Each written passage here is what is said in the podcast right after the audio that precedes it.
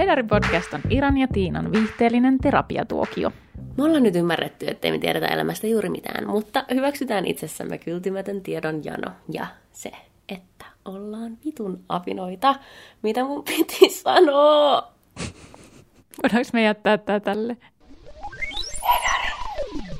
Tänään puhuttiin rahasta ja oikeastaan siitä niin kuin meidän suhteesta rahaan ja kerrankin sillä tavalla, että meillä on erilainen suhde yhtään mihinkään asiaan, koska me yleensä ajatellaan tosi monista asioista tosi samantyyppisesti. Totta. Totta. Oliko sun muuta? Ei.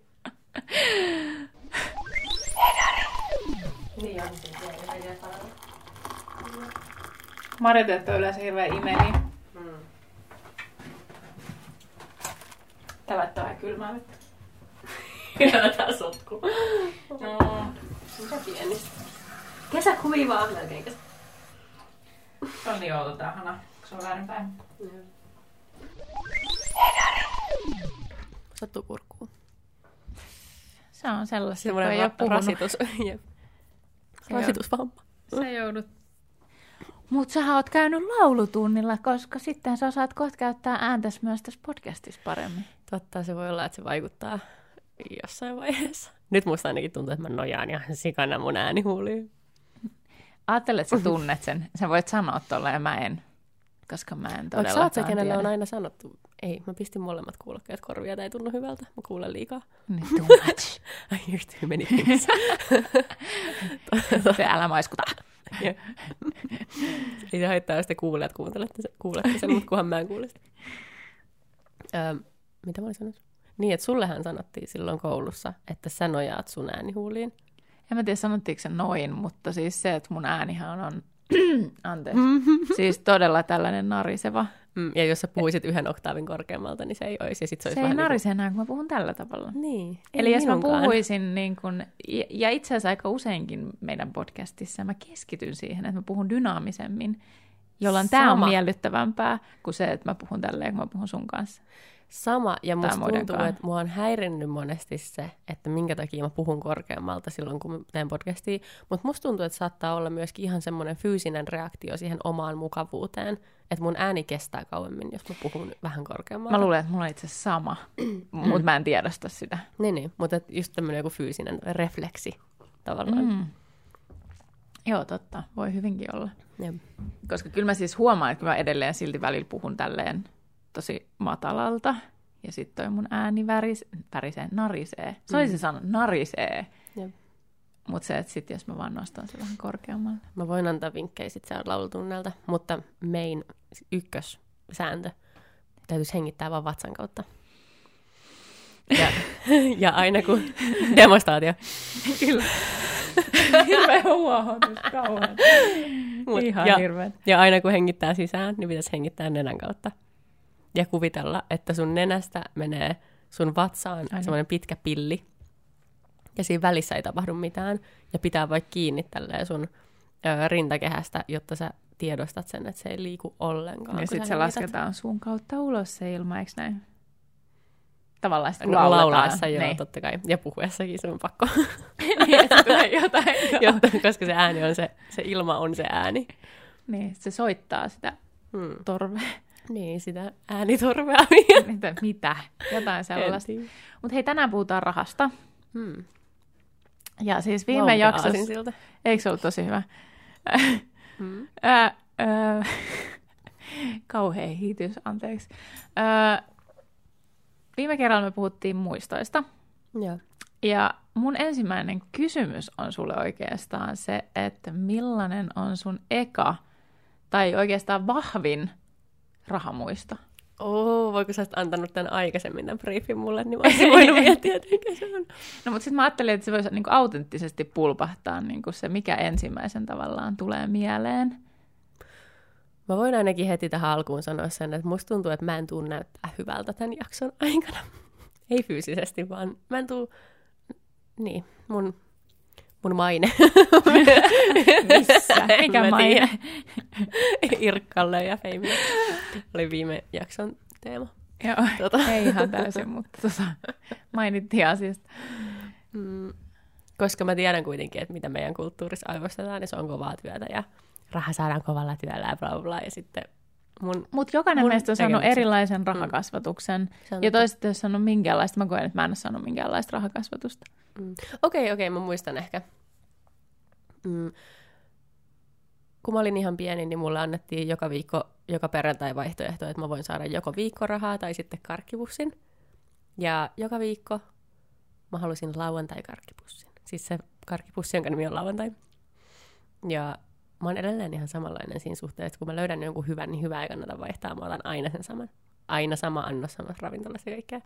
Niin joka viikko koko mun lapsuuden mä söin vaan lauantai-karkkipussin. Ajattele, kuin niinku mielenkiintoista myös se, että sä kerroit tämän mulle joskus ekan kerran, kun me mietittiin, että mitä me tehdään tuon lapsen kanssa, kun sille pitäisi alkaa jossain vaiheessa antaa viikkorahaa, kun kaveritkin saa ja niin kuin muutenkin sitä rahakasvatusta, että olisi rahaa, mitä käyttää, eli se ymmärtäisi sen raha-arvon joskus ja osaisi kaupassa niin kuin laskea asioita ja tavallaan niin kuin tämä juttu. Kun sä kerroit ton, niin meillähän on tällä hetkellä sama systeemi. Ai on? On. Ihanaa, että mä oon inspiroinut teitä mun omalla lapsuudella. Kyllä. Vittu saa itse päättää, että ottaako se karkkipussin vai saako se 2 euroa. Mitä se yleensä valitsee? Itse asiassa rahan. Ai jaa. Mutta aina väliin sillä tekee mieli ihan sikan karkkiin, niin sitten silloin karkkipussi, mutta niinku... Mä olisin syönyt karkkiin joka päivä lapsena, jos mulla ei sanottu mahdollisuus. Mutta sä oon miettinyt sen myös silleen, että sit kun sillä on rahaa, niin sit se voi käydä, kato, kun sitä kertyy, niin se voi ostaa vähän isomman karkkipussin tai enemmän, tai tiedät, se jotenkin käydä valitsemaan se jotenkin... Eri jos on tavalla. Syömisestä kyse, niin mä en olisi ikin pystynyt miettimään lapsen tolleen. Mutta... Okay. Joo, eikö se kikkailee? Joo, okei. Okay. Mutta okei, riippuu ehkä iästä, koska jossain vaiheessa mä tulin siihen ikään, että mä aloin valitsemaan sen rahan. Ja sitten mä halusin käydä itse kaupassa. Ja näin, että kyllähän se vaikuttaa totta kai niin kuin ikä tossakin. Niin se on nyt niin kuin 9, se alkoi itse asiassa. Alkoikohan se tänä viime syksynä? Onko se vasta niin myöhään alkanut tulee sille se tämä homma? Voi olla, tai sitten ei sitä nyt ainakaan vuotta pidempään ollut. Mutta esimerkiksi, me ei aiota puhua muiden ihmisten raha-asioista tässä jaksossa, mutta mä uskon, että kukaan ei suutu tästä, kun mä mainitsen, että mun sisko ei koskaan vaatinut viikkorahaa. Okei, se ei tarvinnut mitään omaa itse ostettavissa olevaa. Mutta on tosi eri... Tämä on tosi päinvastainen silti muhun, koska siinä vaiheessa, kun mä aloin tajua rahan olemassaolon, niin mä olin tosi tarkka siitä, että mä sain viikkorahaa. Ja mä olin aina silleen, niin kuin, tai sitten kuukausraha tai jotain. Meillä oli aina kunnon systeemit, ja niin kuin, että mitä mä saan ja milloin mä saan. Ja mä toivoisin, että mä muistasin niitä summia vielä niin kuin tässä vaiheessa, koska mä voin vaan... Niin kuin, mä voin muistella, mutta mä en usko, että ne on niin kuin todellisia muistoja ne summat. Joo. Ja mä muistan... Oikeesti musta tuntuu, että mun pikkusisko ei ikinä saanut viikkorahaa. Siis se on nyt 19. Nyt se tienaa omat rahansa. Mutta niinku, se ei ikinä ollut silleen, että hei, voisinko saada rahaa. Vitsi, olisi mielenkiintoista siis kysyä itseltään, että miksi ei. Niin. Koska mäkin koen sen silleen, että sit kun mä aloin saamaan viikkorahaa, itse asiassa mä sain kuukausrahaa ja se meni mun lapsilisistä. Eli mä sain mun lapsilisästä aina jonkun slicein siihen asti, kunnes se kesti silloin 18-vuotiaaksi asti, ja sitten mä olinkin jo töissä. Enkä mä tästäkään tietäisi, ellei mun äiti olisi silloin naureskellut sitä jotenkin vähän silleen, niin kuin, että hassua, että ne ei aina niin pyydä rahaa ikinä. Niin aivan, eli ei olisi edes tiedostanut sitä silleen. Niin. Joo. Mutta tämä on myöskin siis tavallaan ihan oma juttunsa. Mutta just tämä, kun puhutaan nyt vaikka niinku rahakasvatuksesta ja kasvatuksesta ylipäätänsä, niin, että miten niin kuin 2 lasta voi samassa perheessä kasvaa ja kokea niin eri lapsuuden. Se on totta. Vaikka ne olisi niin kuin lähekkäin ne iätkin, mutta koska ihmiset kokee kaiken eri tavalla ja kaikki tilanteet eri tavalla ja ne näkee maailman eri tavalla, niin tämäkin on vaan yksi semmoinen juttu, niin kuin tämä rahakasvatus, missä varmasti niin kuin kaikilla mun sisaruksilla on täysin erilainen kokemus. No vähän niin kuin äitillä on 7 sisarusta tyyliin. Muistaakseni jotenkin näin, niin sen lapsuus on koettu täysin eri tavalla. Että jos mä juttelen mun tädin kanssa siitä samasta lapsuudesta, se muistaa sen täysin eri tavalla kuin äiti. Koska ei se ole sama lapsuus, se on vaan samaan aikaan tapahtunut. Mutta tavallaan niin kuin, mutta siis saman perheen. Niin sitten se seuraava setä tai täti muistaa sen kanssa taas eri tavalla. Se on kyllä tosi huutoa tavallaan. Niin. Koska itsellä kun ei ole sisaruksia, niin sitten ei ole niin kuin törmännyt kuin siihen tolleen. Totta. mutta mun ehkä vahvin muisto rahan liittyen on oikeastaan mantra. Okay. Se, että ei ole rahaa. Lähtökohtaisesti vaan se, että ihan sama missä ollaan, ei ole rahaa. Ei rahaa, ei rahaa, ei rahaa, ei rahaa, ei rahaa. Tai kun me ollaan niin köyhiä, ei ole rahaa. Okay. Ja sitten semmoinen rinnalla kulkeva mantra, joka on vähän ehkä pelastanut jotain suhdetta rahaan, niin on ollut tällainen, että no, on meillä nyt rahaa ainakin ruokaan, että ainakaan meillä on nälissään, että aina meillä on täällä jääkaapissa ruokaa, eikö niin? Joka on ollut vastamantra mun toiselta vanhemmalta. Tavalla, joka on yrittänyt tasoittaa sitä tilannetta. Mutta se on pieni äänisempi kuin se, että ei ole rahaa. Ja sehän pyörii mun päässä edelleen. Oh my god. Just viime jaksossa puhuttiin tästä syy- ja seuraussuhteesta. Ja tästä näkee. Tämä on niin selkeä. Tämä on niin kuin... Koska sä oot sanonut, että jos raha olisi tunnellukko, niin sulla olisi se tunnellukko. Kyllä, ja se olisi yksi niistä isoimmista. Jep. Mutta itse asiassa vaativuushan on tunnellukko. On, ja sekin on yksi mun isoimmista. Ja mä sanoisin, että se on sulla se rahatunnellukko. Voi muuten ollakin, totta. Että ainakin joo, koska kyllähän ne toimii niin kuin keskenään. Niin, sä vaadit itseltä sitä, että sulla on rahaa. Niin. Ja sä teet asioita sen eteen. Ja hullu siinä on se, että musta tuntuu, että ihan sama mikä se rahasumma olisi, niin mä olisin silti silleen, että mulla on rahaa. Toi on ihan supermielenkiintoinen. Mä haluaisin myöskin keskustella jonkun semmoisen ihmisen kanssa, anteeksi, on nopea, koska mä tunnen semmoisia ihmisiä, jotka on semmoisia, että niillä raha polttaa taskussa. Että jos niillä on rahaa, niiden on pakko käyttää se heti pois. Ihan hullu päinvastainen niin kuin tavallaan. Niin. Tai itse asiassa mulla tapahtuu tota samaa. Jos mulla on rahaa, mulla on semmoinen jotenkin, niin kuin, että mun pitäisi käyttää tää fyrkka. Okay. Jotenkin niin kuin, kaataa tää homma niin kuin itseäni vastaan. Ehkä se liittyy siihen, siis, mä ehkä joskus kerroinkin tästä, mutta verrattain niin kuin se, että jos mä olisin ollut vaikka suurimman osan elämästäni isokokoinen, ruma sana, kokisin olleeni lihava ihminen. Mm. Koko elämäni, ja jostain syystä sitten hoikistuisin jossain kohtaa, niin silti mä kokisin, että mun peilikuvasta edelleen katsoo se sama lapsi tai nuori aikuinen kuin ennenkin, vaikka mä olisin ulkoisesti niin kuin todistettavasti se peilikuva kertoisi, että se olisi muuttunut. Niin mulla on rahan kanssa vähän sama juttu, että vaikka mä tiedän, että mä pärjään, mä saan rahaa, mä pystyn elättämään itteni, niin silti mulla on semmoinen olo, että se ei ole totta niin kuin koko ajan. Että siinä on vähän sama. Niin se on... Mä muistan, mä olin yläasteella tupakkapaikalla meidän peruskoulun jossain semmoisessa salaisessa loukossa. Ja sitten mun... Silloin oli iso juttu tämä, että pummattiin toisilta röökiä, koska tietenkin me oltiin kaikki alaikäisiä, niin sitä oli vähän vaikeampi saada. Ja tai jämät tai jotain edes. Niin multa pummittiin ihan sika usein, ja se oli tosi ärsyttävää. Ja sitten mä oon aika semmoinen antelias ihminen tietysti myöskin. Ja mä en muista yhtään, että mistä mä sitä sain. Kai mulla oli jotain keinoja. Ostinkohan mä, sainko mä sitä itse? Mä en muista oikeasti yhtään. Mutta tai suhteita tai mitä ikinä, mutta multa pummittiin kuitenkin tosi paljon. Ja sitten mä muistan, että mä en tiedä, miksi tää on jäänyt niin isoksi muistoksi mun mieleen, että joku kerran sanoi, että no Iralt voi pummia, kun se on tommonen porvari.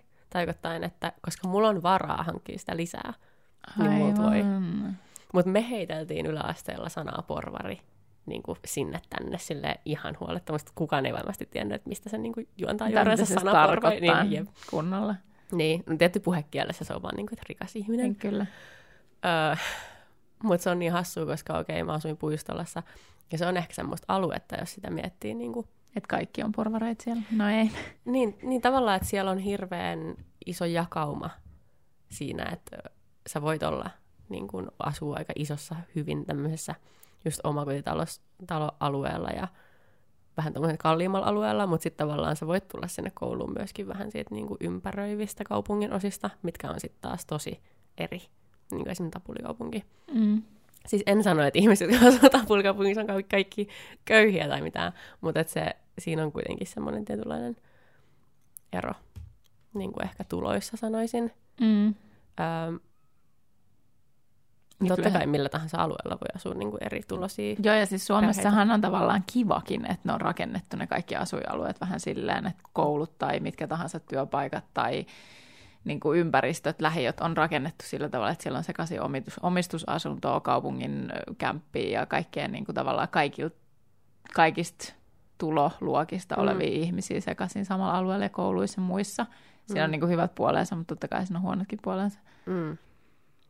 Mutta niin, tässä jaksossa ehkä päästään jossain vaiheessa siihen kysymykseen, että oliko mä oikeasti niin kuin etuoikeutettu semmoinen entitled niin kuin brat. Kultalusikkaisuus, niin. Syntynyt lapsi. Jep, ja niin kuin koiks mä etuoikeutettuksi itseni. Mm. Tai ymmärsit sä sitä niin, tilannetta niin, silleen. Oliks mä niin kuin lellitty kakara niin sanotusti vai en? Koska joo, totakin on niin kuin eri tasosta, että vaikka sulla olisi niin kuin hyvä tulosta vanhemmat, niin se ei aina välttämättä tarkoita sitä, että sulla on sitä fyrkkaa. Mm. Niin ei se tarkoita, että sä sitä saat. Niin. Voiko sun vanhemmilla niin sitä? Just näin. Eli ja se, niin mä sen koin, mutta päästään siihen vielä.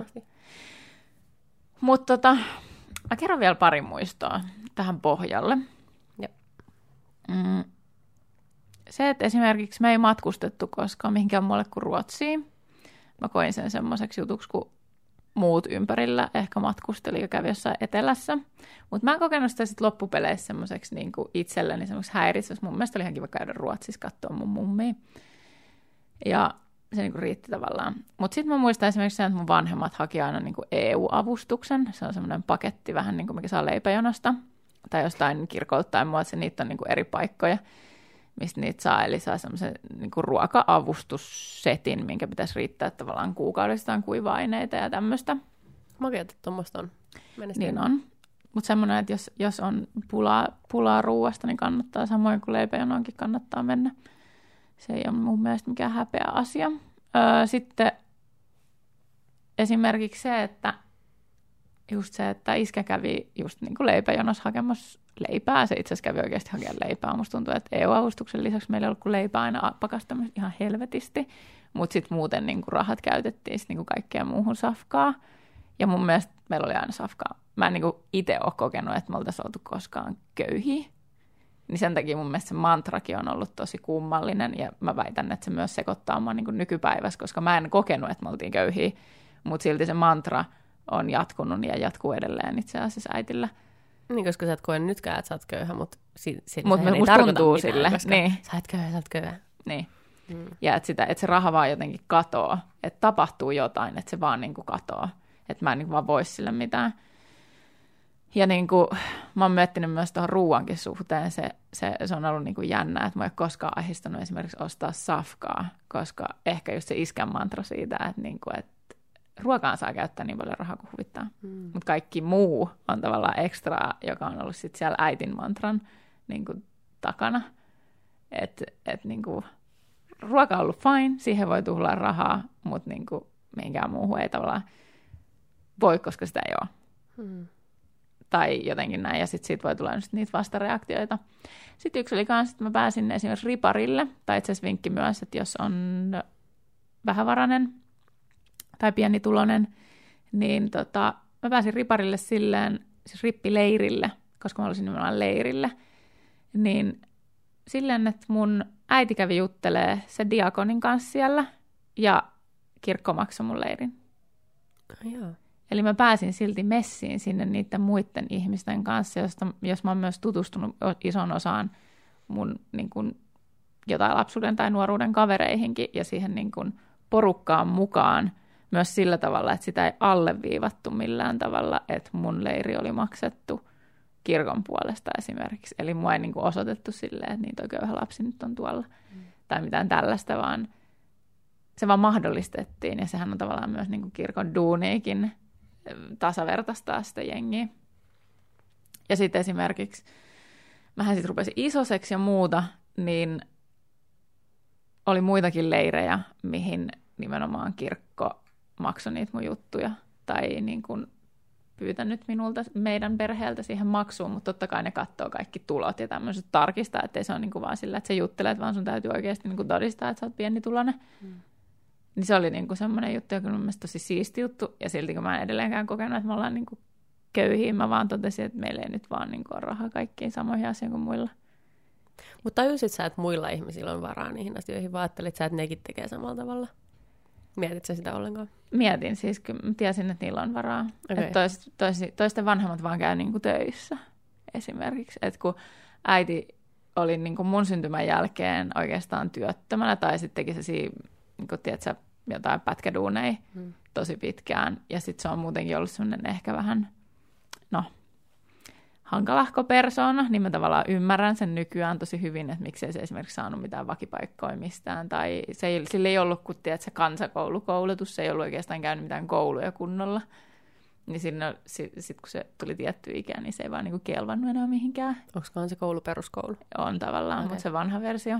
Uh-huh. Ja sitten taas iskä oli vahtimestarina niin pitkään, kunnes se jäi sitten niinku sairaseläkkeelle, ja se jäi sairaseläkkeelle sitten sen niinku pumpun niin kuin sydämen ja näiden, niin kuin, niiden juttujen takia, niin tavallaan se oli se, että sit kun se jäi sairauseläkkeelle, äiti oli työttömänä, niin ei siinä ihan hirveästi ole rahaa. Jep. Et kyllä mä niin kuin ymmärsin sen, mutta sitten mä valvoin, että tää on nyt vaan mun perhe, ja niin kuin mä tiesin, että se tilanne ei niin kuin tule muuttuu tai muuta, ja sitten hän iskaili mulle aina niin kuin silleen, että hommaat semmoisen duunin, missä saat rahaa. Ja teet duunia kaiken eteen, koska sä et voi vaan jäädä niin kuin laakereille lepäämään. Vähän niin kuin tavallaan se, että varmisti sen, että mä pärjään paremmin kuin ne. Ja siis sähän värjäsit aika helvetisti paremmin kuin ne, koska mä oon joskus jopa, niin kuin mä voin nyt tässä myöntää, koska me puhutaan rahasta nimenomaan, mä oon joskus jopa vähän häiriintynyt siitä, kun sä oot sanonut jotain, että kun sul on käynyt jotenkin tosi hyvä siis tuuri, myöskin ehkä sen suhteen, että miten niin kuin sä kouluttaudut lukkosepäksi, sit sä sait sen duunin, ja sit sä etenit siellä niin kuin sun uralla semmoiseen. Jopa niin silleen niin kuin haluamattani. Niin, silleen, että sä et ollut enää siellä niin kuin kenttätöissä, vaan sit sä olit siellä toimistossa se tyyppi, joka niin kuin, mitä liian ikinä tekeekään. Koordinoi sanoa, teet toi. Joo. Niin, ja sit totta kai sun palkka kasvaa niin kuin tavallaan, mitä enemmän sä istut perseelläs, niin sillähän se toimii. Niin ja kuitenkin siis tosi nuoressa iässä niin siis saavuttanut sen aseman, ja sitten ehkä sulla on tullut semmoinen, jossain, mä en väitä, että sulla on enää tämä ajatus, mutta jossain vaiheessa sulla ehkä oli semmoinen ajatus, että toi on se, mitä kaikille käy, että kun ne vaan niin kun hankkii sen koulutuksen ja sitten ne hankkii sen duunin, niin sit that's what happens, ja sitten sulla on niin kun, sun palkka alkaa niin kun vähintään 3 niin kun automaattisesti silleen heti nuoresta iästä alkaen. Ja sitten koska se on niin kun todella harvalle todellisuus, niin sit musta tuntui jotenkin hankalalta joskus vuosia sitten niin kuin keskustella sunkaan siitä ja yrittää saada sut tajuu, että se ei ole niin kuin normitulo, vaan se on helvetin hyvä tulonen ihminen. Koska sä koit jotenkin se, että sulla oli aika helposti mennyt toi. No siis mä koin tosi vahvasti, että se on keskitulo. Jep. Ja se oli todella häiritsevä. Ja itse asiassa paperillahan se on keskitulo. Niin kuin noissa uutisissa, kun jos puhutaan keskituloisesta ihmisestä, niin se on oikeasti joku 3:lla alkava, ja mä oon ollut silleen, nykyään silleen, että siis eihän toi ole niin kuin oikeasti ihan niin kuin easy busy. Eikä niin kuin, ja siis oikeasti uutisissa aina, kun mainitaan mitään palkkoja, niin koko se ihmisryhmä, joka tekee sitä ammattia, on silleen, anteeksi, kuka vittu saa noin paljon niin palkkaa tällä alalla? Joo, niin kuin aina se keskustelu on se sama, ja mä en tiedä, mistä se luku tulee. Mutta jo ehkä keskitulo tarkoittaa sitä vähän niin kuin keski-ikä. Sillä, että siihen lasketaan ne tyypit, jotka on se 1%, jotka saa vitusti palkkaa. Ja sitten siihen lasketaan se suurin osa, mikä saa vähän palkkaa, ja sitten se keskisumma lasketaan on jotenkin niin randomisti sieltä. Joo, totta. Niin. Mutta joo, siis mähän tein noi asiat niinku silleen, kun ne kuuluu tehdä. Siis näin niinku mulle. Sä suoritit siis, elämän. Tää on vähän tälleen niinku ironisesti sanottu. Ne. Eli siis joo, suoritin sen sillä tavalla, että okei, mä käyn opiskelemaan, sitten mä menen johonkin töihin, joku vakiduuni. Silloin kun mä aloitin lukkosepän hommat, niin mä olin silleen, että apua, että mä en oikeasti jaksanut ollut missään duunissa 2 vuotta pidempään. Että pystynkö mä oikeasti olemaan tässäkään hommassa pidempään. Sitten mä olinkin siellä alaa sitten sen 10 vuotta. Mutta niinku joo, siis sehän tapahtui just vaan silleen, kun mä koin, että näin kuuluu tehdä. Tämä oli se, niin kuin se paine tavallaan, että mä saavutin sen. Ja se edelleen kolkuttaa mulla nyt, kun mä oon sitten tavallaan luopunut. Ja se on edelleen mulla sellainen, että okei, tonne mä voin aina palata. Se on sellainen turvallinen reitti, että mä osaan noi jutut. Ja sitten sen lisäksi, että siellä on turvallinen palkka ja siellä on töitä esimerkiksi. Ja että mulla on myös piirit siellä, eli periaatteessa tiedän, kelle mä soitan, jos mä haluan sinne töihin jonnekin. Se ei ole niin kuin ongelma, se on tosi turvallinen reitti. Mutta sen takiahan mä oon nyt ruvennut. Mikä tekee vielä absurdimmaksi tänä sun, niin kuin, että oh my god, ei ole rahaa. Kun sulla on tommonen tukiverkko tavallaan, mikä on se sun edellinen työ. Mutta mä en silti, niin vaikka mä tiedostan, että se on olemassa, niin mä oon silleen, mulla ei rahaa. Elämä ei kanna. Niin, että et se ei ole mahdollista tavallaan, niin kuin, että se ei voi kantaa mitenkään, mutta samaan aikaan jollain tavalla mä sitten kuitenkin niin kuin en myöskään pelkää sitä, että mulla ei yhtäkkiä olisi töitä, koska mä koen tosi vahvasti, että mä voin saada niitä töitä, koska mä tavallaan myös kelpaa, mitkä vaan duunit, jos mä tarvin rahaa. Niin sit se on niinku, tää on niinku tosi vaikeeta. Et sit sen takia mä oon nyt ruvennut just miettiä sitä, että nämä asiat, mitä mä oon ruvennut tekemään, okei, mä tykkään näistä jutuista, mut tykkäänkö? Vai mietinkö mä näitä nyt sen kautta, että tämän jutun, että jos mä teen tämän asian näin, niin mä saan rahaa, mutta onko se, että haluanko mä tehdä tämän näin? Mä mietin hirveästi se rahaa edellä, että niin kuin, että mistä mä saan eniten rahaa. Että esimerkiksi mä mietin vaikka tärinäterapiaakin. Musta on kiva opettaa TR-menetelmää ihmisille, mutta sitten samalla mä mietin sitä, että okei, mä en saa tästä niin kuin rahaa tarpeeksi, niin kuin vaikka opistossa. Mutta sitten toisaalta mä myös saan siellä hirveästi jotenkin siitä, että mä pystyn antaa ihmisille jonkun tämmöisen niin kuin työkalun niiden elämään. Ja sitten samalla mä mietin sitä, että mä oon aivan täysin väärässä paikassa, että mun pitäisi olla jossain firmojen johtajien kanssa, että mä voin laskuttaa niitä tarpeeksi ison summan. Mutta onko se sitten, että haluaisin mä olla siellä, niin mä koen, että en välttämättä. Eli nyt tällä hetkellä sä saat semmoista tavallaan niin kuin onnellisuutta tai semmoista jotain... ainakin osin. Jotain mielihyvää siitä, mutta sitten sä et saa sitä rahaa. Niin, niin tavallaan sitä antamista. Tai sitä jotenkin, niin kuin se on se, sä autat ihmisiä, sä teet niin työtä, millä on merkitys. Niin. Joo. Et se on tavallaan se, mitä mä nyt saan, ja mä huomaan myös, että mä dikkaan siitä, mutta sitten samaan aikaan mua ahdistaa se, että mä en saa rahaa mistään. Vaikka mä en itse asiassa tällä hetkellä koe, että mä tarttisin sitä lisää. Niin, koska sulla on rahaa. Koska mulla on rahaa, ja mulla on niinku puskuri, mulla on säästössä, mulla on myös puoliso, joka ansaitsee rahaa, ja mä tiedän, niinku, että ei ole mitään hätää, jos mulla loppuu rahat, mä menen toiseen duuniin, ja se on ihan fine. Ja jos sulla loppuu rahat, niin se ei ole niinku huomenna, se on oikeasti pari vuoden päästä ehkä. Tyyliin. Ja sit mä oon silti ihan hirveän stressaantunut siitä, kun mä saan rahaa. Yeah. Niinku mitä vittua? Mä en todellakaan tiedä, mutta siis mielenkiintoista. Koska no, mä oon täysin vastakohta sit taas tohon. Mä oon aina silleen elämä kantaa. Vaikka mulla ei vittu yhtään rahaa, niin mä oon silleen, so what? Niinku I don't care. Ja siis... Ja mä oon niin kadetosta, että miten sä pystyt elämään tolleen. Mutta mä en pysty myöskään itse selittämään tätä hirveän hyvin, että mistä tää tulee. Mä haluaisin nyt tämän niinku syy-seuraus, tämän niinku, miten mut on raha kasvatettu tähän tavalla. Mä haluaisin, no, se on ainut, mistä sitä voi lähteä kaivaa niin oikeasti, että mikä sun rahakasvatus on. Miten sut on kasvatettu siihen. Jep. Koska... Okei. Okay. Anteeksi, kauhean kulautukset teet. Mä en muista, mitä mä teininä halusin. Jotain, mikä maksoi rahaa tietysti. Mä en muista, mitä se oli. Mutta mä muistan kerran kiukutelleeni mun vanhemmille siitä. Että kaikki me ollaan kiukuteltu. Mutta tää oli siis ihan teininä, niin kuin okay, teilapsena. Okei, no niin. Että mä tiedän, että teillä on rahaa, niin miksi se, että voi niinku käyttää se tähän asiaan? Oh, yeah. Meni rikki toi kuva. Kyllä. Jep. Ja siis toi on niin etuoikeutettu kakara-kommentti. On. Ihan hirveä. Ja mä muistan ton tilanteen. Out. Toi on semmoinen kohta myös, mitä mä näkisin niinku vanhempana, että mä olisin silleen, mitä vittua mä oon tehnyt nyt väärin. Jep. Mutta toki mulla oli muutenkin siis ihan tosi tunnekuohunen ja rankka se, niinku se just se teini-ikä. Niin, no että mä kyllä kiuttelin niinku ihan joka asiasta ja muutenkin vaan haistatin paskat niinku kaikelle. Ja että se voi olla vaan semmoinen myöskin semmoinen vittu... Vähän niin kuin... Tiedän, mistä kaivaa, että tulee vähän paha mieli noille tai jotain. Niin, ja joku semmoinen kapina jotain vituu systeemiä vastaan, semmoinen vituu porvarit, saatana. Joo, joo, siis niin sellainen, että vaikka itse kuuluu ihan siihen. Siihen samaan perheeseen. Niin. Mutta joo, joo, siis semmoinen, joo, et siis, joo, että siinä voi niin kuin olla jotain kaikkea. Paljon kerroksia. Jep, mutta siis tosi etuoikeutettu kakarakommentti ja ihan hirveätä.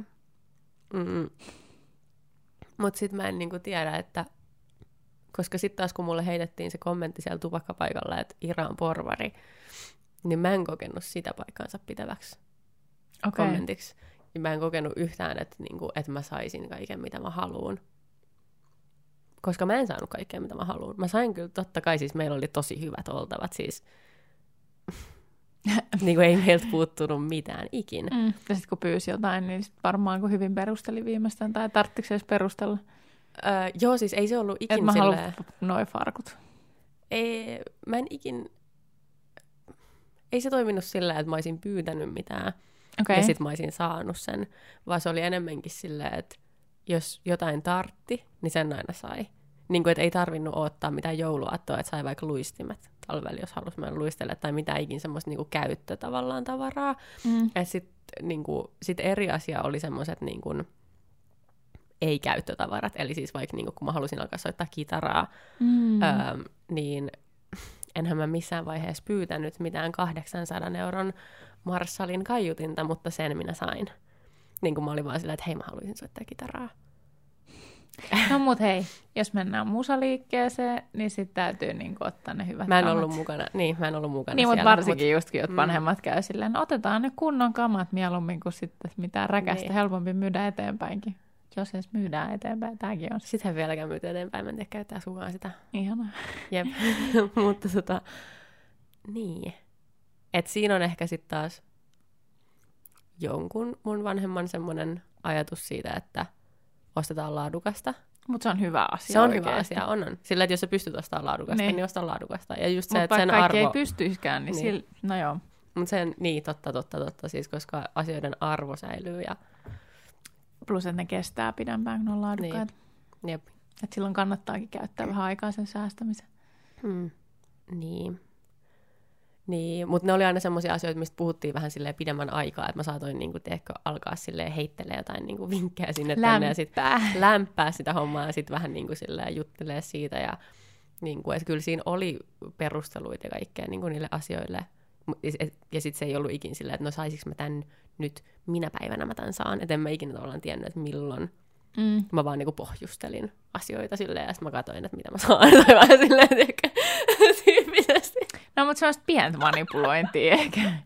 No aijaa, vittu. Vitsi, kehtaanko mä sanoa tämän ääneen? Ihana. Kun mulla oli siis ihan selkeä myöskin manipulointitaktiikka semmoinen. No, mutta hei, musta tuntuu, että kaikilla lapsilla on siis niin vanhempien kohtia. Jos ei oo, joo, mun siis mielestä se on outoa. No, mutta siis teinikin siis on lapsi. Siis, tai siis, niin se suhde vanhempiin kuuluukin olla vähän... vinoutunut. Niin kuin se hyväksikäyttävä. Mä vaan silti, tää on jotenkin, tää on ollut niin toimiva aina, että mä en haluaisi, että mä saa ikin tietää sitä. Okei, no ei sitten. Jos mä itse säästän rahat johonkin vähän kalliimpaan asiaan, että ne tavallaan näkee, että mä oon sitoutunut hankkimaan sen omilla rahoilla, niin sit kun mulla on se raha kasassa, niin ne ostaa sen mun puolesta. Että mun ei tarvitse käyttää sitä rahaa, minkä mä oon säästänyt sitä asiaa varten. Mutta tavallaan ihan perusteltuu silti, koska siis... Koska silloin mä oon sitoutunut jo ostamaan se omalla rahalla, ja niin kuin, että se on oikeasti mulle tärkeä asia. Toi on se, miten se toimii. Siis isois ja pienis, tai no siis enemmän tietysti isois, koska sun pitää oikeasti säästää sitä rahaa, mutta siis toi oli se mun ultimaattinen, niin kuin, mutta tavallaan se ei enää ole hyvä asia siinä vaiheessa, kun sä tiedät, että se tulee mennä noin. Niin. Sillä, että mä säästän tämän rahan, mutta mä tiedän, että mun ei tarvitse käyttää sitä. Niin, no silloin se ei, koska sit se ei niinku tavallaan palvele sitä tarkoitusta enää jossain kohtaa. Se on muuten jännä siis, kun Minttuhan on 9, niin hän on jo tuossa joskus 8-vuotiaana, että hänen piti omat joululahja ja synttärirahansa, kun saa aina mummilta vaan ainoastaan rahaa. Sä yliin jouluna 50 ja synttärillä 50, ja sit silloin niitä se viikkorahoja ollut, tai sitten jotain, millä se on voinut niinku ansaita. Niin sehän on siis joutunut itse ostamaan itselleen tietynlaisia järjettömiä leluja, mitä sen on, niin kuin, se on halunnut. Vaikka joku sellainen nukkeilunukke, joka ei oikeasti lelu, vaan se on niin kuin nukke, minkä pitäisi vaan istua pöydällä. Mutta joka oli jotenkin hirveän mahdottoman pakko saada. Se säästi siihen vuoden melkein. Ja sitten se osti sen kyllä omilla rahoillaan. Mutta just tämä niinku sitoutuneisuus, varsinkin vielä pienen lapsella, koska siis sä vaan unohat ne lelut niinku aivan saman tien. Älä. Teininä se on ehkä vähän eri, sä alat jo vähän niinku tietää, mistä tykkäät oikeasti, eikä se mene niinku heti ohi välttämättä, riippuu tietty asiasta. Mutta niinku se, että se oli vaan siis, koska se oli niin järkyttävä, siis joku tommoinen nukke maksoi joku 80 ja sitten siihen vielä jotain, riittiköhän edes 80, sitten yli postikulut jostain. Ja niin kuin silleen, että se menee niin kuin ainakin se 100 rahaa. Niin mä olin sen, että mä en niin kuin ikin käytä mihinkään sun leluun 100, minkä sä unohat kuitenkin puolen vuoden jälkeen viimeistään. On se aika uskomatonta, että se on edes pystynyt säästämään siihen vuoden, että se on muistanut sen lelun niinkin kauan. Siis, joo, siksi mä olinkin silleen, mä kehoin sitä tosi paljon siitä. Että tosi hyvin, niin kuin, että oot sä nyt ihan varma, että sä haluat käyttää nämä rahat nyt tähän. Ja kaikki tää. Se oli niin kuin, mä en tiedä, niin kuin, että onko se hyvä juttu vai huono juttu. Niin rahakasvatuksellisesti. Mutta se oli vaan niin semmoinen asia, mitä me oltiin niin Kimin kanssa molemmat, että tuossa ei ole mitään järkeä. Että joku lelu, niin sanottu lelu maksaa noin paljon. Että me ei sitouduta siihen. Niinpä.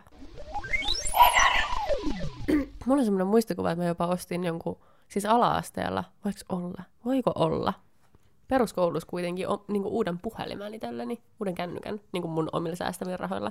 Mulla on semmoinen muistikuva siitä, että mä kävelin sinne liikkeeseen ja sitten mä annoin niitä seteleitä. Ja sitten musta tuntui jotenkin ekaa kertaa hirveältä niin kuin nähdä se rahasumma tälleen fyysisesti ja antaa se pois. Niin, koska se on ollut vielä niin kuin seteleitä. Niin. Käteistä. Jotenkin sen takia mä muistan sen. Ja mun mielestä se oli niin kuin puhelinliike. Joo. Mutta sitten mä jotenkin, mä en muista kyllä minkä hinta siis ne puhelimet silloin on ollut, että onko tämä niinku mun muisto vai onko tämä vaan joku uni. Mitä näitä nyt oli viime jaksosta vähän kurkkailla, että mites näin. Mutta ihan on siis jännä, kun muahan on siis tosiaan, niin kuin tuossa nyt vähän niin kuin tuli selväksikin, niin on ohjaillut siis raha hirveästi mun niin kuin ammatinvalintaa. Mä niin kuin mietin tässä yksi päivä, että siis mä oon aina halunnut olla niin kuin käsityöläinen tai taiteilija tai tiedätkö puuseppä, joku tämmöinen, no siis käsityöläinen on puuseppäkin, niin kuin, mutta sitten ne on jäänyt, koska mä olen se, että näille voi elää. Tai sitten, että se vaatii niin ison duunin ja pitkän ajan, että sä saat jotenkin sun nimen esiin, että sä voit tehdä niitä asioita niin, että sä voit elättää niillä itseäsi. Tämä on ihan sika mielenkiintoista, koska meillähän on toi sama että kumpikin on aina halunnut elättää itsensä, tai siis niin. On. Tai jollain tuollaisella niin kuin taiteen alalla. Niin. Ja mulle ei taas, se ei ikinä ollut musta lähtöisin se, että sillä ei voi elää. Mä olin aina sillä, että faktis, niin kuin, että täällä voi elää. Tai niin kuin, totta kai, niin kuin, että mä voin tehdä mitä mä haluan. Mutta tavallaan se kuoletettiin se mun usko siihen vaan jossain kohtaa. Tai en mä tiedä, ei sitä ehkä kuoletettu, se oli enemmänkin sillä, että siinä oli paljon tekijöitä, koska mä halusin pyytää anteeksi mun sekavia teiniaikoja. Sillä, että mä miellytin mun vanhempia mun uravalinnalla, mikä on niin kuin silleen monimutkainen kokonaisuus. Mutta se just ei liittynyt rahaan, vaan se liittyi sitten siihen. Ei rahaan, mutta mulle koko ajan vaan siis toitotettiin sitä niin, lapsuuden jälkeen, että valitse semmoinen ura, missä on töitä ja jossa on turvallinen talous. Ja sitten, että sulla on turvallinen talous ja niin kuin that's all we want. Niin kuin, että se on se ainoa asia, mitä me halutaan sulle. Eikä esimerkiksi se, että mä olisin onnellinen siinä, niin kuin, mitä mä teen. Ja että vaan niin kuin nimenomaan silleen, ei taiteita, vaan tee oikeaa työtä, jossa on töitä. Ja that's what we want. Ja se on se, mitä mä sitten päätin niin kuin alkaa tekemään. Jota, niin, mä opiskelin sitä 3 vuotta, mutta en mä sitä ikinä tehnyt, koska mä vihasin sitä. Niin ja sitten toi on just silleen, niin kuin, että okei, no mitäs tossakin ajassa olisi voinut niin kuin edistää sitä jotain. Taiteellista uraa, musiikkikin on taidetta mun mielestä, mutta siis niin kuin, että mitä se ikinä onkaan, niin kuin luova ala on ehkä parempi sana, koska se on hyvä sateen varjotermi. No tavallaan mun mielestä taidekin on kyllä niin kuin kaikkea. Niin ei ole totta. Mutta niin ja siis, koska mullekin siinä vaiheessa annettiin, jos olette kuullut sen jakson, missä mä kerron mun koko elämätarina käytännössä, niin mulle annettiin 10-luokan vaihtoehto, että hei, jos haluat jatkaa Helsingin huopiaskonservatorioon, niin mä tunnen sieltä ihmisiä. Toi niin ja surullista oikeasti, että ei ole tapahtunut. Älä. Ja niin kuin, että musta tuntuu, että susta olisi siihen, että susta voisi niin kuin tulla jotain sillä saralla.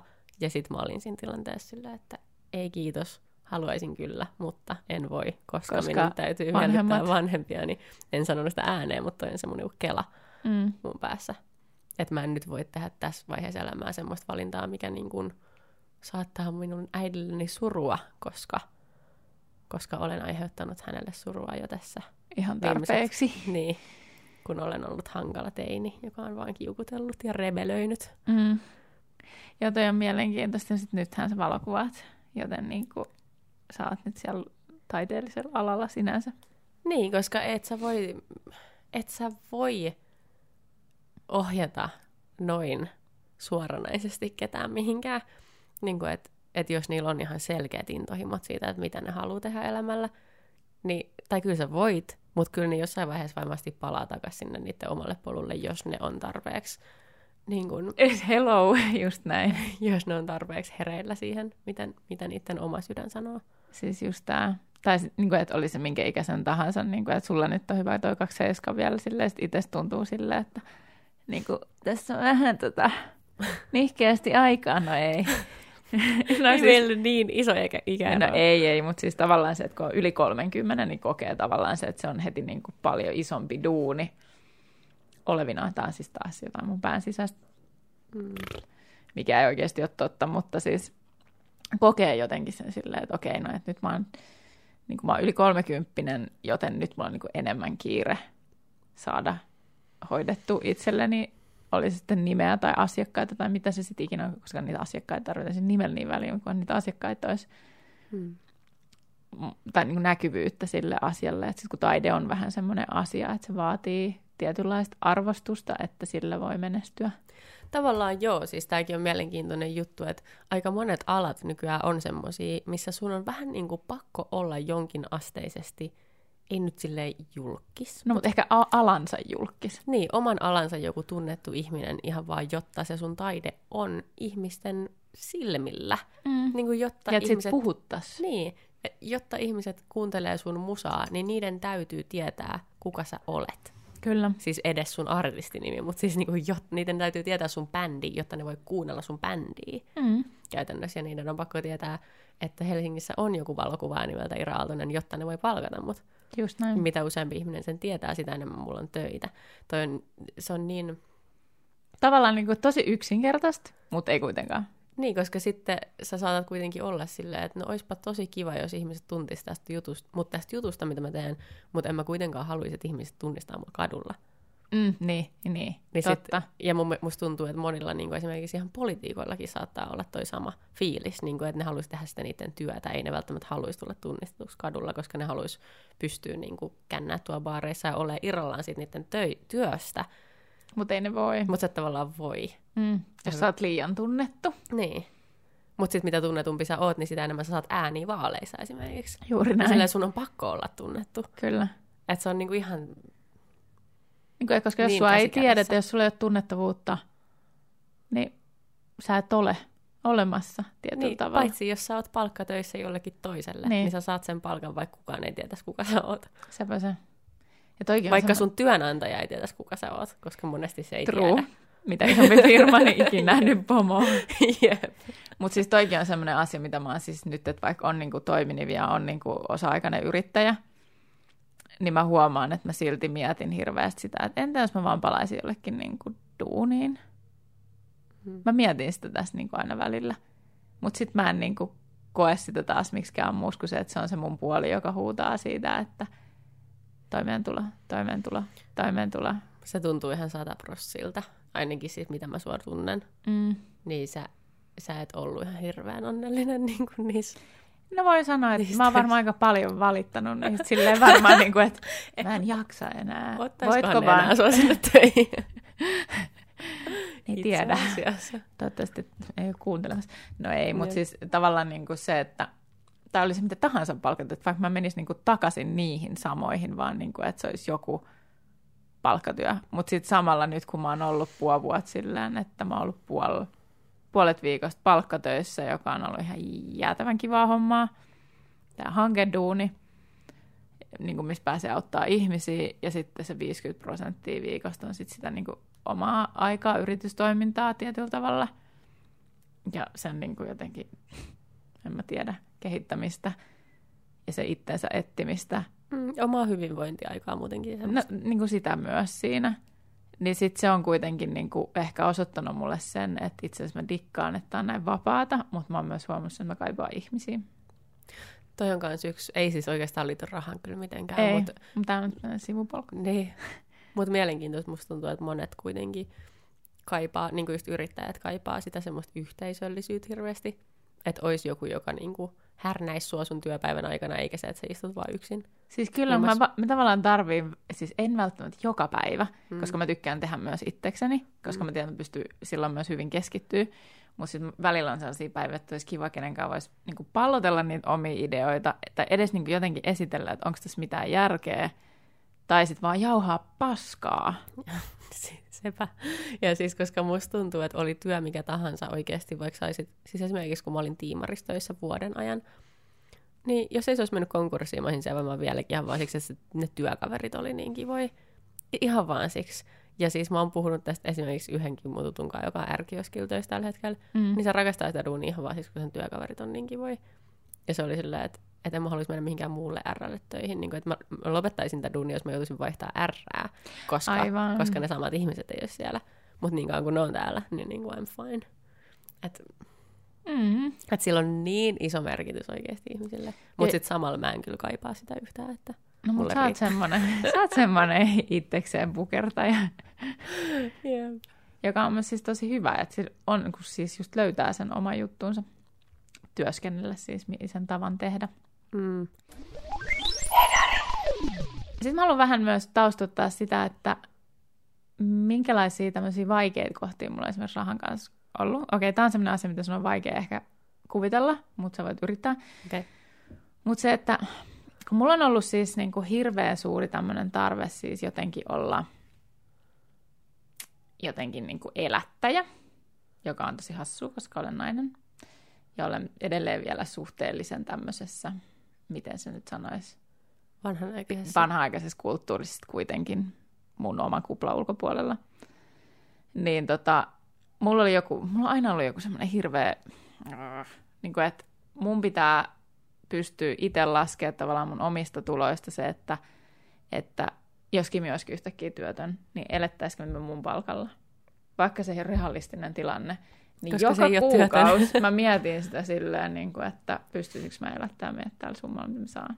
Ja mulla on sellainen hirveä elättäjän paine siitä, että mun pitäisi selviä tästä. Niin kuin, ja tavallaan se niin kuin independent kanssa, että mä oon myös niin kuin riippumaton tavallaan, että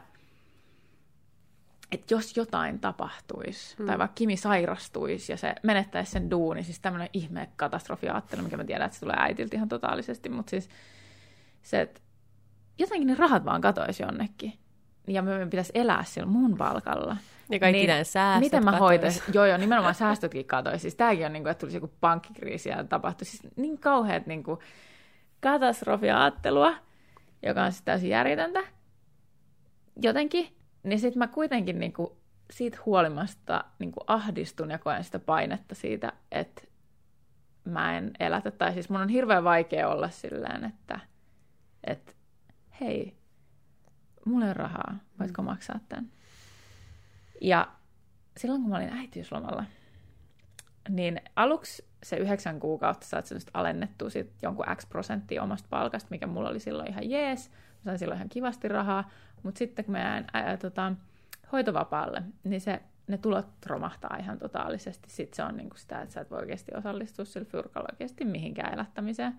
Vaan sitten se on se tilanne, että mä kärvistelin yli 2 kuukautta silleen, niinku, että mulla ei ole rahaa, koska mulla ei oikeasti ollut rahaa. Jonka jälkeen mä vasta olin silleen Kimille, voit sä ostaa mulle koska mulla ei ole rahaa siihen. Ja se oli ihan vitu vaikeeta. Ja mä olin niin onnellinen, kun mä palasin töihin, ja mun ei tarvitse enää pyytää siltä rahaa. Ja mä tiedän, että se ei missään vaiheessa ollut sillä mikään ongelma. Mutta niinku, se oli ihan kauheata, koska mun piti tavallaan nöyrtyä siihen, että joku muu pitää musta huolta, samalla kun mä en mitään muuta haluiskaan, kun että joku pitäisi musta huolta. Koska mun vanhemmat ei ole pitänyt musta huolta, koska ne on sanonut, että meiltä loppuu rahat, ja maailma katoaa, ja tulee maailmanloppu. Ei ole semmoista turvaa. Niin. Jep. Tuossa on niin paljon kyllä kaikkea hirveätä. ja niin kuin kerroksia. Jep. Tämä on semmoinen, mä vaan niin odotan, että pääsen puhua tästä jonkun terapeutin kanssa. Onneksi sä pääset pian. Onneksi sä oot löytänyt sen sun. Onneksi mä oon löytänyt sen tyypin, kyllä. Sitten mä vaan haluan kelaa sen tuen, niin sitten. Jep. Mut niinku, toi on tosi outoa sen takia, että koska mä oon kuitenkin niin kuin nainen suht perinteisessä kulttuurissa, joka kokee painetta siitä, että hän, voiko hän, varsinkin jos mä otaisi Jenkeissä, niin taisi superoutoa.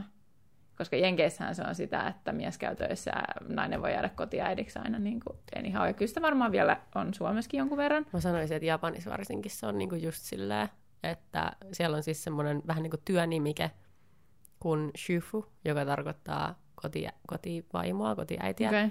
Mutta se on vähän niin kuin työnimike, koska se tarkoittaa sitä, että ei sun mies... huono tavalla, että se on työnimike. Mutta se johtuu siitä, että se mies käy töissä ja se antaa koko sen palkan sen vaimolle. Tämä on ihan normi.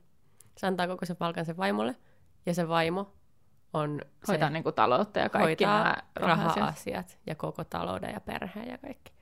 Se mies käy vaan töissä, mutta se raha ei ole sen miehen. Jep. Erikoista. Kulttuurieroja. No mut siis just tätä. Mut joo. Mut et Suomessa ei olla todellakaan ihan niin extreme. Ei siis joo, ei todellakaan. Että on, joo, siis Suomessa on tosi tasa-arvoista niin kuin loppupeleissä, niin kuin, no tosi, mutta siis niin kuin, verrattuna moniin kulttuureihin, niin todella tasa-arvosta. Mulla tuli mieleen vielä tuosta mantrasta, kun sä sanoit aiemmin, että teillä oli toi mantra, että me ollaan köyhiä. No musta tuntuu, että meillä oli vähän päinvastainen mantra, tämä kuulostaa tosi oudolta, koska mä kuulin, tai mun äiti oli tosi usein mulle sillä, että me ei olla mitään rikkaita, ei me olla rikkaita. Kun sitten taas mä olin sillä, että miten niin. Toki niin kuin, eihän mulla ole niin kuin nuorena ollut käsitystä siitä, että mikä nyt on rikas ja mikä ei. Ja mikä on kenellekin rikas. Niin, ja mitä nyt ylipäätään asiat, vaikka joku talo maksaa sillä, että eihän mulla ollut mitään käsitystä tommoista asioista. Tai vaikka, kuinka paljon rahaa mun vanhemmat ylipäätään tekee. Mutta silti mä koin jotenkin, mutta se ehkä tuli just mun kavereilta. Vaikka oikeasti, hei, sä oot käynyt mun lapsuuden kodissa, niin eihän se ollut mikään linna. Ei, mutta suht prame. Mun maailmassa. No siis se... kaksikerroksinen omakotitalo. Niin, no kaksikerroksinen omakotitalo joo. Puistolassa. Mutta... Niin se on mulle jo se, että mä tiedän, että sen kiinteistön arvo on joku puoli miltsiä tai enemmän. Mä en edes tiedä. Mut se johtuu siitä, että mä oon ostanut asunnon ja mä mietin ne asuntosijoittamista kaikkea muuten. Mä tiedän niin tavallaan alueiden hintoja ja muuta ja mä luulen, että puoli miltsiäkin voi olla vähän alakanttia.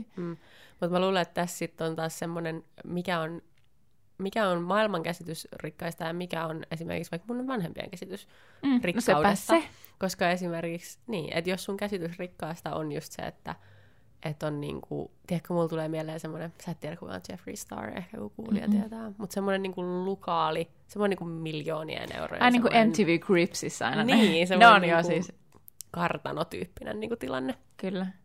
Niin jos se on sun ajatus rikkaudesta, niin sittenhän sä voit olla silleen, ei me olla rikkaita, ei me olla mitään rikkaita. Että ei me voida ostaa, mitä me halutaan ja tälleen. Mutta... ne on mun mielestä niinku ökyrikkaita, enkä mä näe, niinku, niin. Että niinku, et ootteko tekään niinku... ei ollut rikkaita, vaan se on ollut sitä, että koska nyt näin niin kuin aikuisena myös käsittää se, että ihmisillä on myös asuntolainaa ja paljon kaikkea lainaa, niin se ei silti tarkoita, että vaikka sä ajat sikakallilla Bentleyllä, että sä omistat sen, vai onko sulla vaan vitusti lainaa? Meillä oli 4 autoa, mä en tiedä miksi. Ettei toi edes niin monta. Ei niin. Ei ole lapsille ajokorttia, okei. Okay. Mutta toisaalta joku on voi olla niin jotain firmankin autoja, niin sitten tavallaan niin just toi. Sitähän ne oli, koska niin. Autoyritys, tai siis tommoinen niin, autoihin liittyvä perheyritys, niin varmasti niin kuin, joo. Niin se ei silti niin kuin tarkoita sitä, että ehkä se on niin kuin sitä, että ihmiset näkee asiat niin kuin eri tavoilla, että niin kuin suhteessa tavallaan se, että mistä mä oon lähtenyt, niin siihen suhteutettuna mä niin kuin enemmänkin näkisin niin, että sun vanhemmat on osannut, niillä on ollut niinku bisnesvaistoja, ne on niinku osannut käyttää rahaa, kun taas mun vanhemmilla se on ollut sellaista, että niillä ei ole todellakaan ollut mitään rahakasvatusta koskaan. Ja niinku moni muita juttuja, mitkä on niinku sota-ajasta, koska ne on sitten vielä niinku tosi paljon vanhempia, niin jotenkin niinku ei ole ollut sellaista kulttuuria ylipäänsä siihen, että miten niin kuin selvitään. Vaikka sitten, nyt kun sanoin... Tai nimenomaan ehkä selvitään, mutta sitten ei niin kuin se, että miten vaikka menestyisi. Niinpä. Mutta mielenkiintoista mainitsit vielä tuon, että mun vanhemmat olisi tiennyt, miten rahaa käytetään, koska se vaatii ehkä vaan yhden vanhemman, joka tietää, että miten sitä rahaa käytetään. Yleensä joo, niin, joka sitten, istuu vielä mielellään aika monen niin kuin luottorajojen ja muiden päällä. Niin, koska sitten taas jos mietitään sitä, että kun mä olin ekassa tuommoisessa kunnon työpaikassani, eli siellä tiimarissa, ja sitten saatoin pyöriä mun äitin kanssaan kaupoilla, ja sitten mulla oli vaikka tulos palkkapäivä silleen, sanotaan 3 päivän päästä, ja mulla oli tilillä vaikka vielä joku, en mä tiedä, 200 euroa, koska en mä maksanut mitään vuokraa silloin. Niin, aivan himas kun asuu. Niin sitten se saattoi olla vaan silleen, että no sä voit käyttää sen mihin vaan, että kun sullahan on kohta palkkapäivä. Vähän semmoinen mentaliteetti, että raha pitää polttaa loppuun, niin kuin, että koska sulla on tulos sitä lisää, niin sä voit, niin kuin, että tää loppu on vaan ilmasta rahaa. Ei tarvitse varautua mihinkään. Tää loppu on vaan niin kuin... Niin kuin, että tää kuuluu tuhlaan. Niin, että joka kuukausi se raha kuuluu käyttää loppuun. Ja sitten tavallaan niin kuin, mä itse opin arvostaa rahan säästämistä ihan siis täysin omillani. Se ei ollut mulle ikinä, niin säästäminen ei ollut mun kasvatuksessa, rahakasvatuksessa mikään asia. Onko se ollut sitten niinku vastakkaispsykologiaa? Mikä se on? Miksi sitä sanotaan, että tekee just päinvastoin, kun opetetaan? Niin. Joo. Tai sanotaan. Psychology. No mut joo, niin, anyhow. Käänteispsykologia, kyllä. Mä en tiedä. Mutta se, mistä mun elämä kantaa asenne tulee, saattaa myöskin perustua myöskin tähän meidän kulttuuriin paljon siinä mielessä, että Suomessa on aika hyvä tukijärjestelmä. Jossa sä olet ollut mukana, että sä tiedät, miten se myös toimii. Niin, ja... Oi, anteeksi. Ja tää on tää niinku tilanne, missä musta tuntuu, että ihmiset ei katso mua hyvältä jakson jälkeen enää, koska mä tiedän yhden meidän kuulijan, joka siis, jolla on tosi vahvat käsitykset, tai siis ajatus siihen, että jos sä vaikka jäät työttömäksi, ja sanotaan, että sulla on mitään tyyliomaisuutta tai mitään säästöjä tai mitään, niin sun on pakko polttaa se kaikki ennen kuin sä voit edes alkaa pyytää mitään tukia. Okei, tohon mä en niinku... Mutta se johtuu ehkä siitä, että koska mä näen säästöt sellaisiin asioihin, mitkä käytetään täysin niin kuin hätätapauksessa. Niin. Tai sitten niillä on joku niin kuin suunta tavallaan. Että sitten... No en mä kyllä tiedä niin totta. Mitähän no toi on niin kuin... ehkä sitten taas jollain tapaa vähän semmoinen moraalikysymys. Se voi olla aika paljon moraalikysymys. Että kuinka helposti sä tavallaan hyväksikäytät meidän tätä systeemiä ja muiden ihmisten veroja. Niin, siihen, että ei sun täytyisi käyttää sun omiin säästöjä. Niin, joo. Ja se niin kuin, ehkä löyhä moraali sit siihen liittyen. Ja sitten taas, niin. Mut itsekin siis... kun maksan tällä hetkellä aivan helvetisti veroja, koska olen yksityisyrittäjä, niin mä myöskin koen sen nimenomaan niin kuin hyvän tekeväisyytenä. Eli tavallaan mä laitan mun koko työstä niin kuin koko ajan prosentuaalisen osuuden hyvän tekeväisyyteen, ja se on verot. Kyllä, ja siis kun veroilla kuitenkin... Niin kuin meidän lääkärisysteemit, meillä ei ole älyttömiä lääkärilaskuja, me käydään tuossa terveyskeskuksessa tai muualla, tai sairaalassa jossain leikkauksessa. Toinen on se, että meidän opettajat saa liksaa, meidän lapsilla on mahdollisuus käydä kouluun, niin kuin on toi tukijärjestö, se on vaan osa sitä kaikkea, mutta niitä veroja maksetaan sen takia, että se koko yhteiskunta niin kuin jotenkin toimii. Ja itse asiassa myöskin tutkimusten mukaan... ne maat, missä maksetaan eniten veroja, on niitä, mitkä niin kuin on tällainen tutkimustulosten mukaan niitä onnellisimpia maita. Niin kuin just Suomessa sanotaan, että se on maailman onnellisin paikka asuu tai mitä ikinä paras paikka asuu, niin se myöskin osittain perustuu siihen, että koska me maksetaan eniten veroa. Ja siihen varmaan kanssa, että siellä on se turva taustalla, eli tavallaan ihmisen ei pitäisi tippua tyhjän päälle, vaikka mä tiedän, että se on mahdollista varsinkin tämän mun toisen duunin takia, että on paljon ihmisiä, jotka on siis tippunut nimenomaan sen loukkuun sen suhteen, että ja itse asiassa omilla vanhemmillakin oli se, että ne ei saanut mitään, mitä nyt olikaan sosiaaliviranomaisilta, mitään niin kuin tukia sen takia, koska niillä oli omistusasunto. Oli idea, niin kuin, että tuu takaisin, sitten te olette myynyt teidän kämpä. Joo. Sille mitä vitun järkeä tossa nyt, että jos meillä nyt on se kämppä, jossa on pienet menot, että jos ne lainat on saatu maksettua pois, niin sittenhän siellä on pelkästään enää se, niin kuin se vastike, joka totta kai vaihtelee kanssa, mutta on pienempi kuin esimerkiksi vaikka iso vuokra jossain Hakaniemessä, niin toi on niin kuin se, mihin ohjataan. Niin se on niin kuin ihan älytöntä. Ja toi on järjetöntä. Ja se niin kuin riittää, että mä tiedän, että mä oon jutellut vanhojen ihmisten kanssa, jotka on eläkkeellä, niillä on niin pieni eläke, että niiden on pakko käydä leipäjonossa. Niillä on kyllä omistusasunto, mutta niin kuin niiden rahat ei riitä kuin siihen, että ne maksaa sen, ja ne ei saa mitään tukia ja avustuksia sen takia, koska niillä on se omistusasunto. Mutta kun se on niiden ainut tuki, ja koti on kuitenkin tosi tärkeä asia, varsinkin mitä vanhemmista niin kuin tässä kohtaa puhutaan, niin niille on, niin ne tietää, että se asunto on niiden se turvapaikka ja se mesta, missä voi olla, niin sitten ne käy leipäjonosta hakea safkaa, koska niille ei ole varaa ostaa sitä. Mäkin olen kerran käynyt leipäjonossa. Mä oon puhunut siitä jossain meidän jaksossa. Joo, ja sitten kun se on hävikkiä. Niin, siis sepä se, että siitä ei pitäisi ajatella mitenkään, että se on vaan hyvä, jos joku sen sieltä hakee pois. Niin. Mutta myöskin mulla ei olisi ollut varaa ostaa ruokaa. Mutta ehkä mä haluan päästä just tähän, että mitä sä koet, mitä sun päässä tapahtuu, jos sun tilillä on enää 20 € tai ei yhtään? Ahista ihan vitusti. Siis aivan saatanasti, siis vaikka mä tiedän, että Kimillä olisi rahaa. Tää on tässä kaikista hulluinta. Siis ihan saatanasti, siis mulla on semmoinen olo, että tiedätkö, niin kuin, mä en voi tehdä mitään, muuta kuin himas. Jotenkin siis... Mutta sitten tavallaan, että jos mä menen ruokakauppaan, että jos mä olisin vaikka 20, niin mä oon silleen, no tällähän voi ostaa vaikka mitä. Niin kuin, että se safka on niin kuin semmoinen free juttu, mutta sitten ajatus siitä, että mä pitäisi vaikka ostaa bussilippu tai jotain muuta, niin sitten mä olisin vaan silleen, että mä kävelen. Tai siis silleen, en mä tiedä, ahdistaa helvetisti. Ja joskus jopa sillä tavalla, että sitten kun mulla on tosi vähän rahaa, mutta mulla on rahaa, niin se jotenkin polttaa myös siellä tilillä sillä tavalla, että se pitäisi jotenkin panikinomaisesti myös tuhlata, joka on siis myös tosi fucked up. Mutta koska mua ahdistaa niin paljon, että mun tekee mieli ostaa jotain. Niin, että se helpottaa sun oloa ehkä myöskin, että sä ostat jotain, että ostamisesta saa jotain hyvää oloa. Joo. Niin. Mä muistan itse asiassa jossain vaiheessa sulla oli tämä, että sä ostelit aika paljon kaikkea. Kyllä, ja sehän tässä on ollut niin kuin makeat, että mä oon päässyt jotenkin siitä suht hyvin, mutta mä huomaan, että se nostelee edelleen välisarviaan. Joo. Mutta mä luulen, että toi niinku ekologisuus ja se niinku siihen havahtuminen on ollut iso semmoinen motiivi meille molemmille. Kyllä, ja sitten se niinku minimalistisointi kaikessa. Niin, ja tavallaan, että se kulutuskulttuuri ei palvele ketään, niin se ei ole edes, niinku, tai niinku, että se olisi tosi itsekästä. Se olisi huonoa omalle taloudelle, omalle mielenterveydelle niinku ostella, mutta myöskin, koska se on huonoa ympäristölle, niin se on se, niinku, se ultimaattinen motiivi sillä, että ai niin. Että... Joo, siis niin kuin, se on hyvä arvo, mutta sitten mä oon myös huomannut sen, että sitten sielläkin on ne sudenkuoppansa, että niin, no mä voin mennä kirppikselle hyvällä mielellä. Jep.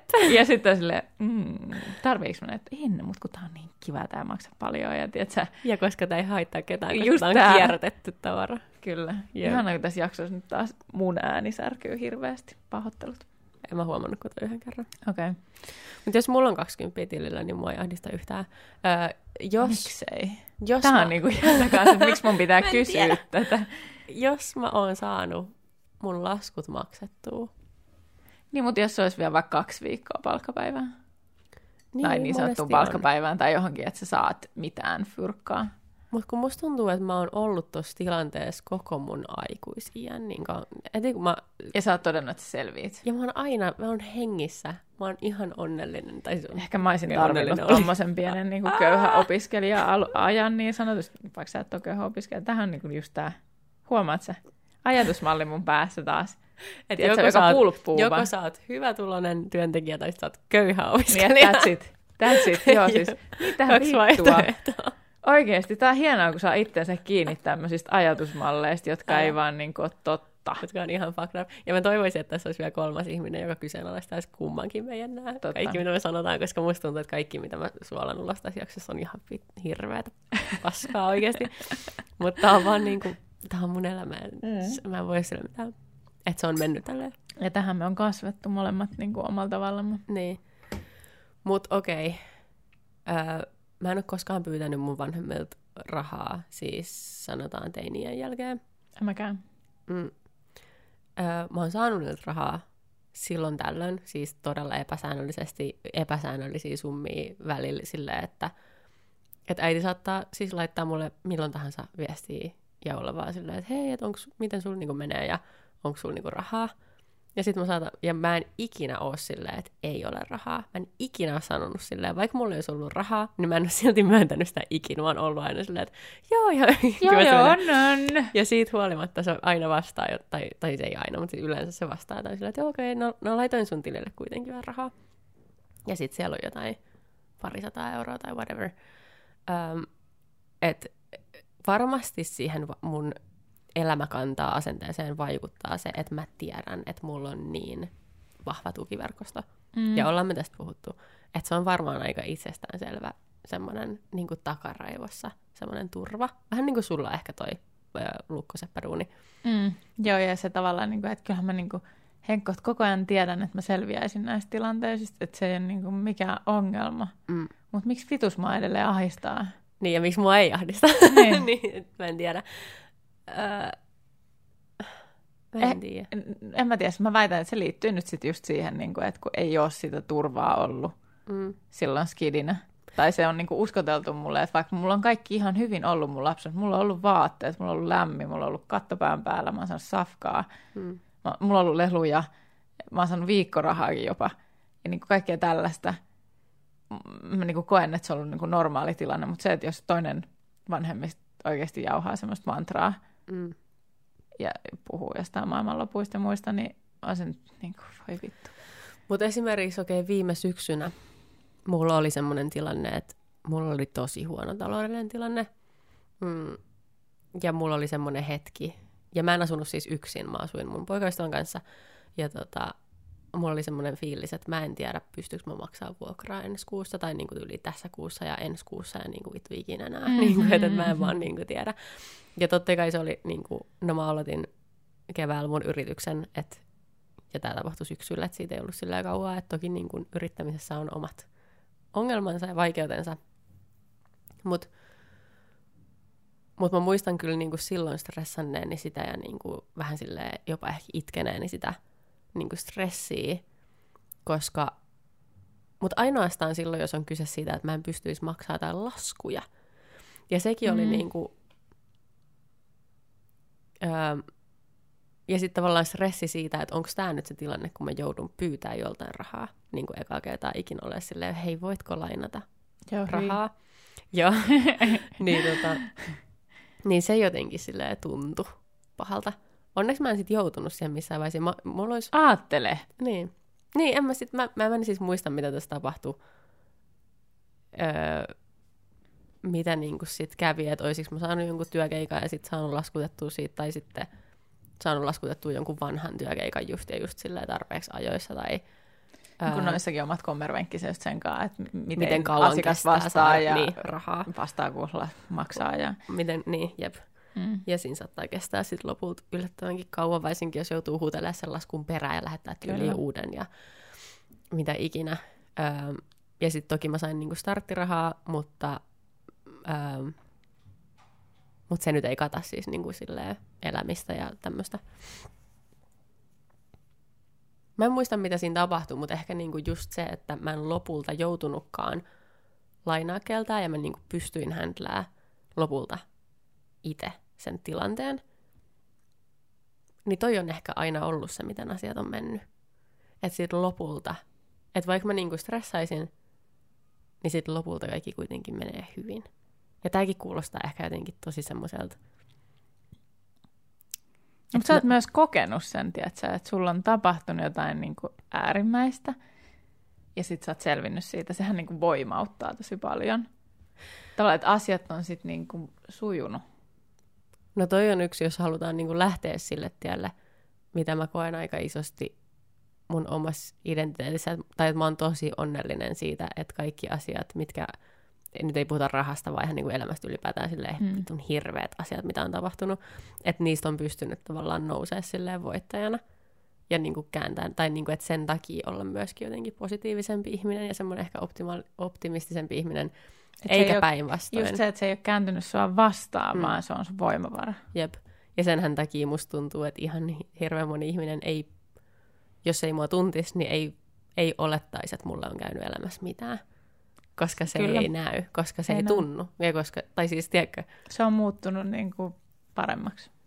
Tai niin kuin jotenkin, kasvattanut sillään. Niin, kasvattanut ehkä semmoiseksi, niin kuin, että sit näkee niin kuin enemmän niitä hyviä puolia elämässä. Ja että on joku semmoinen luottamus. Ehkä just sen takia, koska pääsee aina lopulta kuitenkin yli asioista, niin sit on se luottamus siihen, että niistä pääsee aina yli. Ja kaikki sujuu kuitenkin niin kuin sitten itsestään palaset loksahtelevat kohdalleen ja elämä kantaa ja universumi kantaa. Ja se on niin kuin ehkä se, mikä sitten lopulta kuitenkin liittyy myös rahaan, vaikkei se niin kuin lähtökohtaisesti ole liittynyt rahaan. Se liittyy niin kuin kaikkeen. Niin, koko elämän asenteeseen ehkä.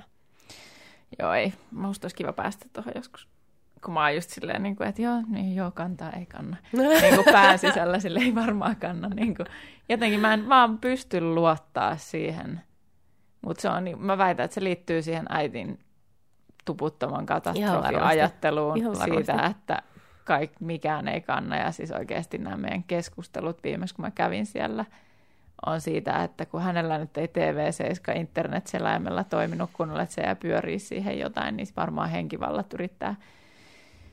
Eli niin kuin jotkut saatanan voimat yrittää nyt tätä jotenkin niin kuin häiritä tätä hänen signaalia, tai siis TVn katselua tai netti-TVn katselua. Ja sitten mulla on vaan, että ei vaan TV7, vaan ei niin kuin ehkä serverit just nyt toimi mikään. Tai se internetissä jotain häikkää, tiedätkö nyt, että ne niin kuin data ei nyt vaan liiku. Onko se syntiä? Mikä? TVn kattominen? Ei. Hänen mielestä? Ei. Okei. Mä ajattelin, että se olisi liittynyt siihen, että jotenkin. Ei vaan, ihan vaan siihen, että varsinkin kun TV7 on vielä siis kanavana tämmöinen niin kuin uskonnollinen kanava. Niin, että sitä häiritään sitten. Niin henkivallat tähän puuttuu, mutta mä olin vaan, että. Mutta siis niin kuin, tavallaan se, että kun se valitettavasti niin kuin, liittyy kaikkeen. Ja siis toisin sanoen niin kuin aina joku on hyökkäämässä, ihan sama mikä asia se on. Niin sitten kun sen kanssa kasvaa, niin se on kyllä, niin kuin, musta tuntuu, että se on tosi syvällä. Ja vaikka mä niin kuin pystyn tälleen. Joo. sanottaa ja niin kuin miettii näitä juttuja. Niin kuin ei se tarkoita sitä, että se loksahtaa aivoissa. Joo, ja se ei niin kuin silti, se vaan tulee läpi se kaikki ahdistus ja se, mikä siihen liittyy. Jep. Se johtuu siitä, että tämä ei ole terapiasessio, tämä on vain me, eikä meillä ole tässä ammattilaista, joka eikä me tiedä mistään mitään. Niin, joka antaisi meille vastauksia mihinkään, tai työkaluja tai mitään. Me vaan ollaan tässä ja jauhataan itse tätä. Kyllä. Keittiöpsykologiaa, vai miksi sitä sitten sanotaan? Niinpä. No, mutta kiitos, että olet ollut täällä kuuntelemassa meidän keittiöpsykologiaa avautumisia. Mutta summa summarum, raha on mulle vaikea asia, ja se, että miten elämä kantaa, niin on mulle vaikea asia. Mä en pysty luottaa siihen, ja sitten Iralla on vähän eri tavalla. Ja ehkä tämä jakso avasi sitä, että mistä nämä asiat johtuu. Ehkä ei. Ja ehkä sitten kun mä pääsen terapeutin kanssa juttelemaan, niin mulla on ehkä jotain, jossa on muitakin tämmöisiä katastrofiaivoja olemassa. Rahaan liittyen, jos mulla olisi varaa käydä terapiassa, niin mäkin kyllä kävisin, mutta se on ihan täysin kaikkien pitäisi tavallaan ulottumattomissa tällä hetkellä vielä. Joo, siis kyllä mäkin mietin, kun mä kävin sen testikäynnillä, siis näin niin kuin ihan lyhyesti vaan, että kun etsin terapeuttia itselleni, niin kävin 2 testikäynnillä. Toinen maksoi 70 €, toinen maksoi 90 €. Ja mä olin silleen, niin kuin sekin, niin kuin, että vaikka tämä kaikki on mun niin kuin hyvinvoinnin kannalle niin kuin hyviä juttuja ja nämä on niin kuin välttämättömiä juttuja, niin olin mä vähän silleen, että joo, niin aivan. Eli jos tätä pitäisi vaikka 4 kertaa kuukaudessa käydä tämä 90 €, ja se kertaa 12 otetaan siellä vaikka kertaa 10, otetaan kesästä 2 kuukautta pois. Ai saakeli, se on iso summa. Mitä se on, 900? Ei edes riitä 900. Mitä se on? 10 kertaa 90. 0,10 perään. Eli 900, eikö niin? Mä en ole missään ajassa 900 €. Paitsi, että se oli kerran kuukaudessa, eli se vielä niin kuin, okei, älä laske itse. Kykenet siihen, minä en. Mä en pysty. Mutta mulla tuli itse asiassa mieleen nyt, että mä tajusin, että mä aloin saamaan starttirahaa vasta oliko 9. kuukausi. Eli voi olla, että toi mun stressihomma on ollut ennen kuin mä tiesin, että tuliko mä saamaan sitä. Totta. Luultavasti se on ollut silleen, koska mä tienasin kesällä hyvin. Sitten mä en enää tienannut hyvin, koska sesonkin loppu.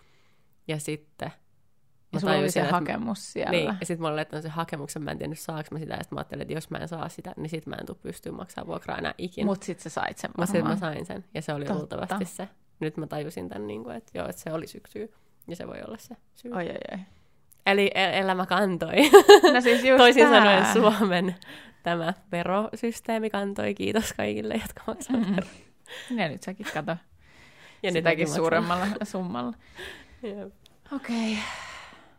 Jos sulla on jotain ajatuksia tähän jaksoon liittyen, niin laita meille viestiä, että Hedari-cast, tai sitten jaa vaikka omassa Instagram-storissa sitäkään meidät mukaan. Olisi mielenkiintoista kuulla, jos on jotain ajatuksia, yep, mietteitä.